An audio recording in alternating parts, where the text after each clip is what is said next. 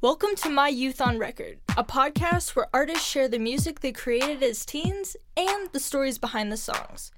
In this episode of My Youth on Record, our co hosts, Stevie Selby, Sean Dunn, and myself, Mona Licious, will talk about our experiences at Denver's first mega music festival, Grandoozy, and we'll share some of our favorite interviews with other musicians and event participants from the festival.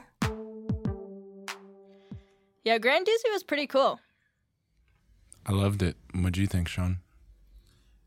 It was phenomenal. There were so many moments where I was like, yo, I need to step my game up. Yeah, as an artist. Yes, definitely. Yeah, I feel that. Like Logic and Kendrick Lamar definitely brought it. Hmm. Mona, what did you think was legit? Um, you know, I grew up, I think in middle school, I was super into Phoenix. Mm. So getting to see them and like singing their songs, I'm like the only person that's like flailing around. That was pretty fun. That was like a fangirl moment. I don't Yeah, yeah. have many of those. That's fair. That sounds invigorating. That's awesome. What about you, Stevie? I think that my favorite performance was getting to see Young the Giant. They definitely lit the stage up and had one of the best performances that I saw at Grandoozy. Yeah, honestly, it was pretty cool being able to have a booth for my youth on record there and be able to like interview the festival participants. Um, I mean, I wasn't really expecting to run into as many people that I knew, but since we were like right at the main entrance, I ran into like a bunch of people. Like a few hours into the festival, I saw my buddy AD from Freedom Movement and the Wandering Monks and I like ran over to him and I was like, "Hey, dude, you should totally come speak on this podcast." Um, and I had been telling him about Youth on Record for a little while, so he was super down to come and speak. And being that AD is a wordsmith, I was like super stoked to hear his approach on the theme. Um, I mean, not only is he just like poetic in his craft, but he's the way he speaks is just super captivating. So. Well, we got to hear what AD has to say. What was your relationship to music, you know, 14 to 18? Ooh, those were strong years. Yeah, that's like formative years. Um, those, which was also probably the most tumultuous time in my life, and so it was super impactful because music is like the soundtrack of your life. Whatever stage you're in, whether you're picking the music, it's like your parents' music, and you just think of that time in your life being more influenced before you were sovereign with your decisions and choices.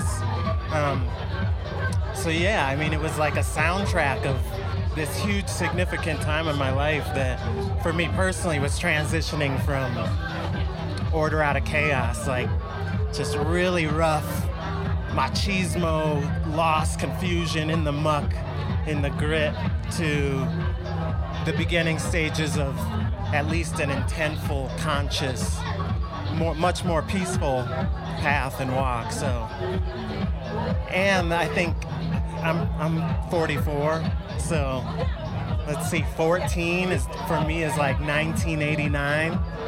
So it was just a really unique time. I feel like for music because MTV was still just solidifying. You know, it was like really a music television station, and so and you can look at now just how much diversity and the sheer number of artists where it didn't feel like that in the 80s you know the pop the beginnings of edm and um, just all the different genres and i think the, there was more authenticity less control from the big upper hands. And so we were seeing i think more authentic diverse groups that i feel like there was a more a conglomerate of people connected to what was coming out because there weren't so many musicians and there was a lot of focus on MTV and the radio. I don't think pop was quite what it is now. You know, pop really was what was popular at the time.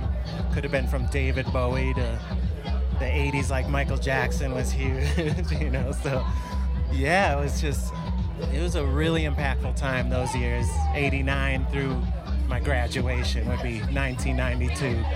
Mm.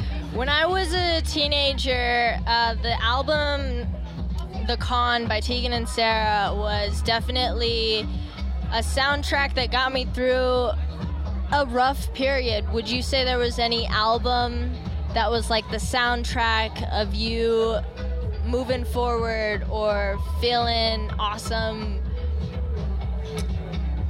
Yeah, probably lots. For full albums that I listen to, um, A Nation of Millions by Public Enemy was in the sense of as a young brown male, I was a foster child, so I was adopted really early in my life and um, just had no lineage education, no cultural education. I was growing up basically fending for myself. And so, A Nation of Millions by Public Enemy, which was hip hop, but it was also education and self esteem, character development, empowerment, you know. So it was like just a great conglomerate of things that, as a young brown male, was one of the first things to give me self identity, much less a positive visual, historical look on yourself. Man, Grandoozy had so many interesting people. Sean, do you remember DJ Selectacy? Dude, I completely remember Selectacy. She was so awesome. We talked about so much from like entrepreneurship to DJ tips to music and hip hop and reggae. What do you think your favorite part was about that interview? For me, it was when she was talking about her upbringing because so many people have uh, a typical story about high school, and hers just it brought me to another world. You know, like something that I feel um, my mom could relate to, or a lot of folks who just have some challenges. You know, it was it wasn't the typical story. Yeah, yeah, definitely. We should listen. Um, I, you know, I grew up in a very entrepreneurial family. My, my mom was an entrepreneur. My brothers all kind of had the spirit, and so um, I, I, had that influence around me for a long time. And um, when I actually when I started Ultrasound magazine, uh, you know, I was about 17, 18. I had just had um, my my first daughter. Okay. Uh, and so I was definitely like uh, just borderline of all of these weird intersections, um, and had you know, on one side had all of these real stereotypical things going on in my background, you know, Right. and Yeah. uh, you know, I was I was I was that 16, 17 year old, you know, Latina mother, you know, just big old belly walking around pregnant, you know, Yeah. and and and having that experience, and at the same time being like, okay, now how do I start my own business? Right. um, and and so very contrasting worlds, very stark contrast in worlds. Um, you know, it was, it was certainly a, uh, a challenge and a task to get to a point where I was, uh, you know, making choices that were sustainable, Right. and then and then moving in a way with my businesses that were sustainable right. um, I eventually went into uh, the world of, of branding and marketing and, and, and videography and um, and so that's what I do now. I've been doing that for about 11 years. Okay. And that's like uh, that's is has been good bread and butter for Right, a right. long time for me. Um, and so I feel lucky that I got in at a time where like when I got in, man, the internet was just like just barely Right, right, right. you know, it was just barely taking off. Um, uh, whereas, you know, for a lot of for this next generation, it's like really don't they don't know what it's like to be without the internet, right? Like, Yeah, I definitely. don't, um, you know, I was part of the generation that built the internet. Okay. So it, it was. It, it wasn't luck, right? Nothing's ever luck, nothing's ever coincidence. But it was Yeah. definitely the thing that helped me to transition from being that high school dropout teenage mom to uh, you know being sustained successful business owner Yeah. you know maintaining family and, and feeding family um, and being able to you know hire and, and work within the community so Right. That's Nice. beautiful. Truly. Yeah. Big ups for that. just a little, just a little bit of just clean background on me Right, right. I mean, Right it- but it's surreal though because it's like what what a lot of folks need right now is the truth. You know, we, we don't we don't want the the the everyday story that just isn't everybody's reality. You know, my mom was 14 when she had me. She was 15 when she had my brother, and my grandma told her she was like, "Yo, you can't bring both of those babies Mm-hmm. home," you know. So it's like my brother's out in uh, South Dakota, and you know he's in prison right now. So it's just like seeing my mom struggle. I very much relate with that struggle, you know. She she had to make decisions. She had to be a mom, and a lot of people don't understand, especially a lot of a, a lot of us men. We don't understand what it's like to make that decision of I need to be a mom. You know what I'm saying? So I just got infinite respect for you. I truly no, I appreciate that. Yeah. Sorry, you know, it's a sacrifice. It is. You know, and and I respect your mother because you know I just I know what it's like to be uh, out there in the world and, and it's kind of like a little bit clueless. Like, Right. all right, I got these human beings Right.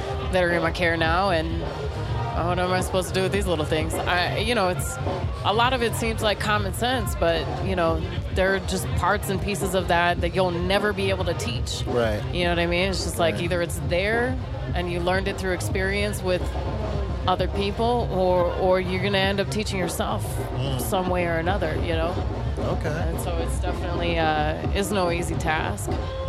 And um, you know, all the mothers and the fathers for that. I have a lot more people in, in my life now that are like single fathers, Right. Right. which is a you know interesting thing right. um, you know, and single and sole fathers, right? Like sole custody. And, you know, Okay. Yeah. and so it's it's that's been an interesting shift, but uh, you know, the parents in that realm, you know, definitely they got to hold it down in a whole different way. Right. You know, it's just really great when you're in a household and you've got two parents and that kind of support system going back, even though there's still struggle in that, you know, and it's- there's always, you know, the, the flip side of the reality is that, you know, well, then you're dealing with, you know, marriage or relationship stuff. or, Right. you know, home life is just, every, everybody's got their own stuff that they're going to go through, but True. a single parenthood is something else. It is. It is. Yeah. Yeah, bro. Like that story was intense. Yeah, definitely, man. I think getting to chop it up with her a little bit, DJ to DJ, about what we've done was pretty cool for me too. I think we should check that out. yeah, it goes right back into that conversation of who validates who, who says Yeah. what, who you know. Um, you know, I can share with you what kind of some of the things that I experience when I'm out and playing. Yeah. You know, maybe you build off of that, and uh, uh, and then we learn through each other's experiences. Yeah, for sure. You know, but I, I think that music really should, you know, if, as long as you're there. And when you're in control of the music, man, you're in control of the energy of the room. Oh, Right. yeah, Right? definitely. Uh, and so you had, you definitely have like this big responsibility to make sure that people feel high. Yeah, you know, yeah. you kind of got to keep that like when you talk about creating the vibe, Right. it's like more than a catchphrase. It is. You know what I'm saying? Like you really want. I mean, I know when I'm up there, my expectation of myself is that people literally feel it in their body. Right. Yeah. Um, and so, and sometimes I play like that, and sometimes I don't. Yeah. You know what I mean? Like I've definitely had my off days where I'm like, man, man you should have just put on Spotify. Yeah. you know we what should I have just put that playlist on shuffle and let it ride. I had to go, and Yeah. you know, and the funny thing is, is that even on those days, you'll get still get a, some one or Oh, two yeah. people that's Someone like, will oh, be you like, did, "Bro, that was yeah, so they-" and you're like, oh my god. Yeah, and you're like, you dude, only knew. Yeah, exactly. If you only knew, Doug, I was so angry the whole Right. time. Right, just Yeah. mad at yourself, DJ. and Just, Yeah. just get on the mic and just just boo yourself. I'm just here to boo Right. myself off the stage. right. No, but I think that you know, like I definitely always go into the the room with that responsibility of like, Yeah. you know, you create the vibe and you kind of keep people's energy moving, uh, or you let it die, and, and you got to pick it back up. You know. Yeah, definitely. Um, and I think that you know I do try to I try to balance out between like playing for. There's always these different scenarios, right? Like sometimes Yeah. you're playing for yourself because you're like this, man. I'm I know I know what I want to hear today, Yeah. and you'll play like that. And then other times you'll really watch the energy of the crowd and be like, all right, uh, let me let me stay in tune with Yeah, yeah. what's going well here. Sometimes I definitely find that like, you know, you'll be spinning and then like a few people will dance, and then if you like focus on those few people that are like the first to dance and get them like absolutely crazy, and everyone else is like, They'll bring everybody else out. Yeah, then everyone else just, like, They- jumps in yeah, real you hard. cater to those three people. yeah, exactly. Right. They'll bring and then you the got rest the of- room. exactly. Yeah. I've, I've had that exact scenario happen Yeah, yeah. several on several occasions. Yeah, I think that you do. You have to watch what people are are vibing to. Yeah, definitely. Um, you know, and then there's that other piece where it's like, as the DJ, you uh, have a responsibility to introduce people to new stuff, right? Right. Like Oh, stuff yeah. they haven't heard before, and it's not all about playing all the familiar tunes. You know, you want to line up your punchline tunes, and you want to have the thing like you just know is going to tear everything down, and Right. you Yeah. want to get into that space. And at the same time, it's just like, all right, there's so many artists, there's so much variety out there. There don't, is. Don't ring out the same rag over and over and over again. You know what I mean? Until you're dry. Yeah. Like it's just way too much talent in the world. I agree. So like letting that, you know, kind of guide and influence yeah, yeah, how you're, you know, keeping your library up. Right. for sure. As for me, those are things that are, you know, Yeah, that I find to be helpful and that I Definitely. definitely like are always present for me. Yeah. Okay. I think, yeah, I was trying to play myself personally, like always new music that I find, like consistently, always updating the library, whatever. But the more music that I have found that I play that people don't know, the more like positive feedback I've gotten. They're like, dude, what was that French song? Or what was that like, what was that sound, dude? Mm-hmm. And it just get that Mm-hmm. I love interaction, that. you know? I love that when people come up Mhm. and they're like, "Yo, what was that? What was that like, one tune?" Yeah. What, what, what, ah. yeah, yeah. What's Yeah. really great is when a DJ comes up to you and is like, Oh, "Yo, what was like, that?" Dude, that was good. And you're like, oh, yeah, I know it was good. Oh, yeah. Wow, Selectacy sounds awesome. Uh, that reminds me, I totally interviewed another lady DJ who's super well known here in Denver, Erin Stereo. Um, she actually did a DJ workshop here at Youth on Record for Fem Powered not too long ago, which was super interesting. Uh, yeah, I mean, I really enjoyed what Erin had to say when I asked her how did music change her life. Word. I want to hear a little bit more about that, Mona. I don't remember a time when music wasn't in my life. Um, and I think that I didn't realize what a big part of my life it was until I tried to be a corporate person. And I just kept leaning towards music, leaning towards music until I had to pursue it full time. So I guess music changed my life in that um, I had no other choice but to pursue it. Fantastic. And what about when you were a teenager? Do you have any memories of a time where like music held you? Definitely, yeah. Um, so when I was a teenager, I was kind of exploring rave culture, and that was something that was really prolific in Denver at the time because there was a lot of space that allowed for it. Um, and so raves and things like that. Uh, initially, I was most interested in dancing, and I just wanted to go to dance, but that was also the first time that I ever really saw um, turntables being used as instruments, and the first time I really saw DJs mixing, uh, DJ style mixing, you know, not just, you know, Skate City, one song, here's the next song, here's the next song, but actual um, DJ style mixing. And so um, the fact that I was kind of allowed to see that way before I was 21 years old um, definitely influenced me as a teenager growing up and in my music career later on.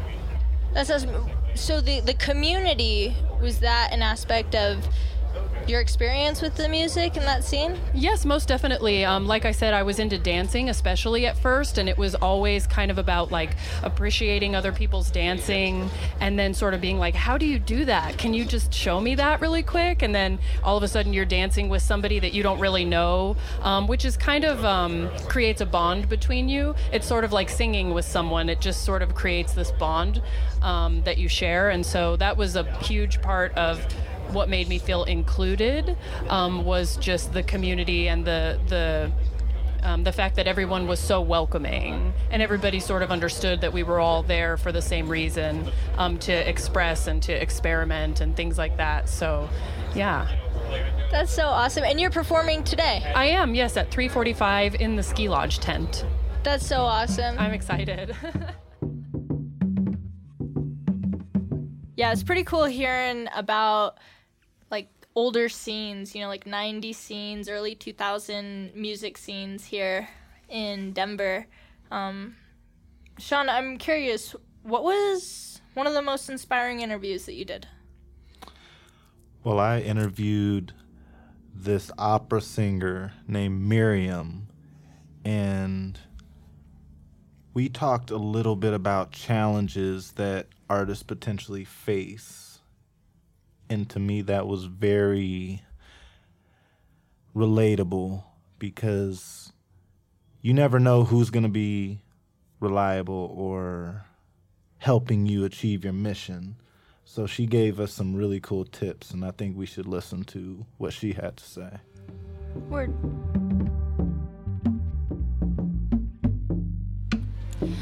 Yeah, um, well, in the recording process, it's hard when you don't have funding, you don't have any money, you're just doing it independently.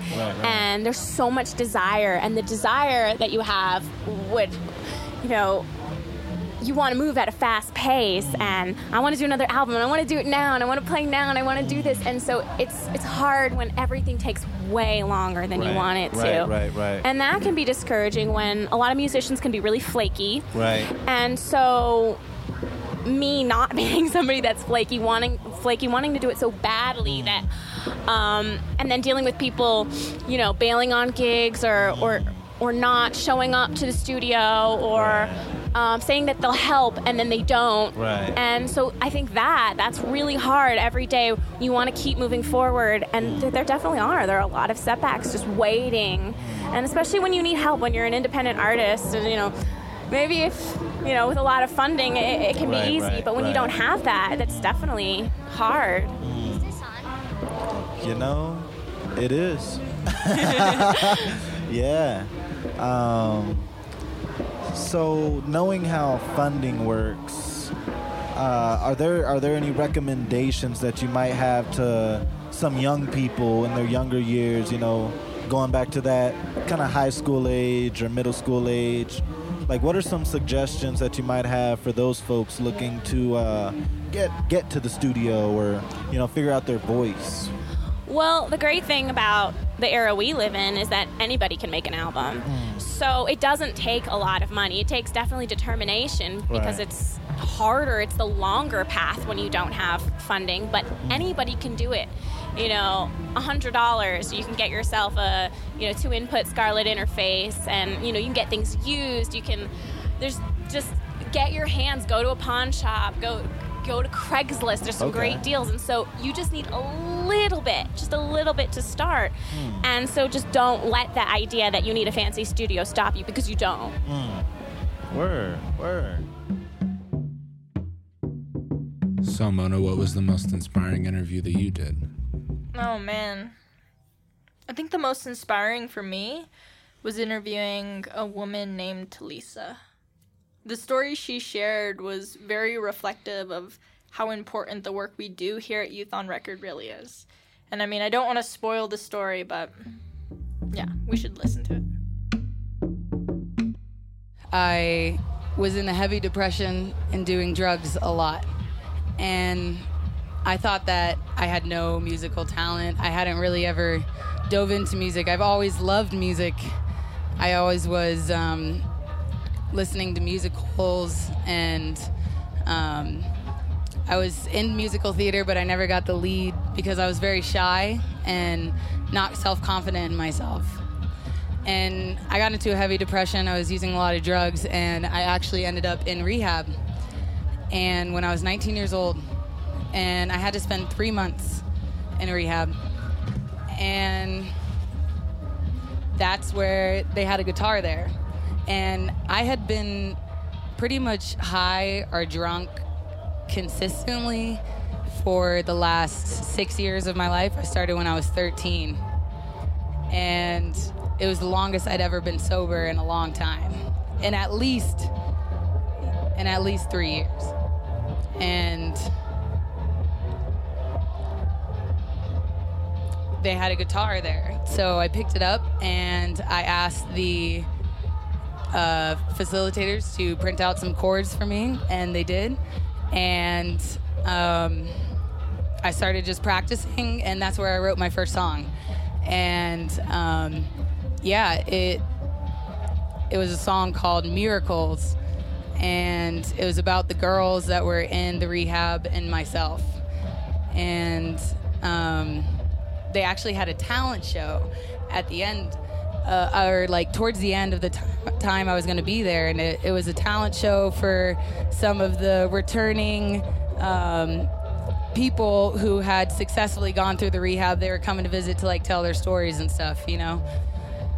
And um, I sang the song in front of probably 70 to to 80 people, something like that, and it felt right. And I just started doing music ever since then, writing songs and performing and singing, and that has kept me from going back to the lifestyle that I once was. Like, you know, I think I use drugs as a way of a release, and instead now I use music for that release.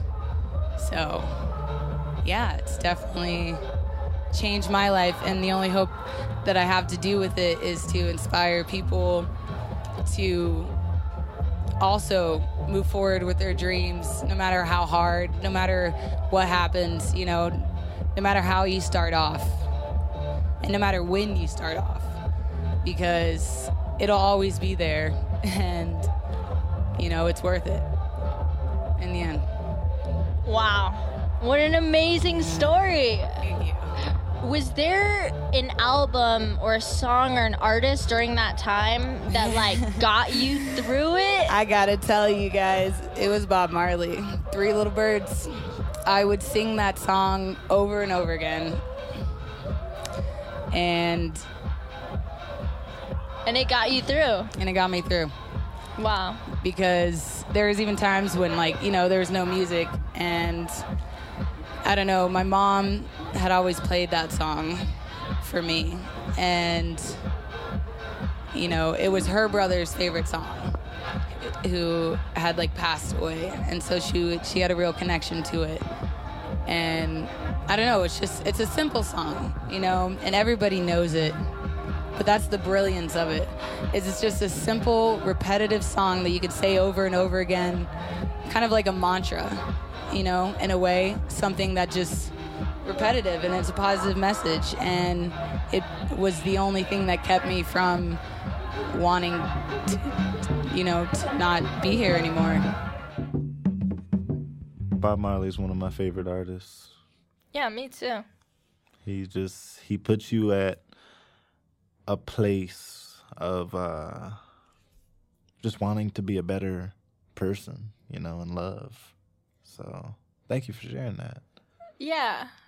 Super inspiring. I I feel like that interview stayed with me for you know, weeks afterwards. I mean, it's still with me. Yeah, it was pretty fun going down memory lane. It always is, especially with Bob Marley involved. Yeah, it's been really awesome hearing all of these interviews from that weekend. Yeah, I think they're great. Yeah, fun time. We'll have to do it again sometime soon. Definitely will. Shout out to Grandoozy. Shout out Grandoozy. And Youth on Record. Shout out. My Youth on Record is proudly brought to you by Youth on Record, a Colorado nonprofit organization where local teens are empowered to find their voice and value by working with local musicians as their educators. Teens and Youth on Records programs are working to be both the next generation of creatives as well as community leaders. They do this through music, poetry, and storytelling. My Youth on Record is one of their newest programs. Learn more at www.youthonrecord.org. Don't worry. About a thing. Cause every little thing is gonna be alright. Oh, don't worry about a thing. Cause Every little thing is gonna be alright.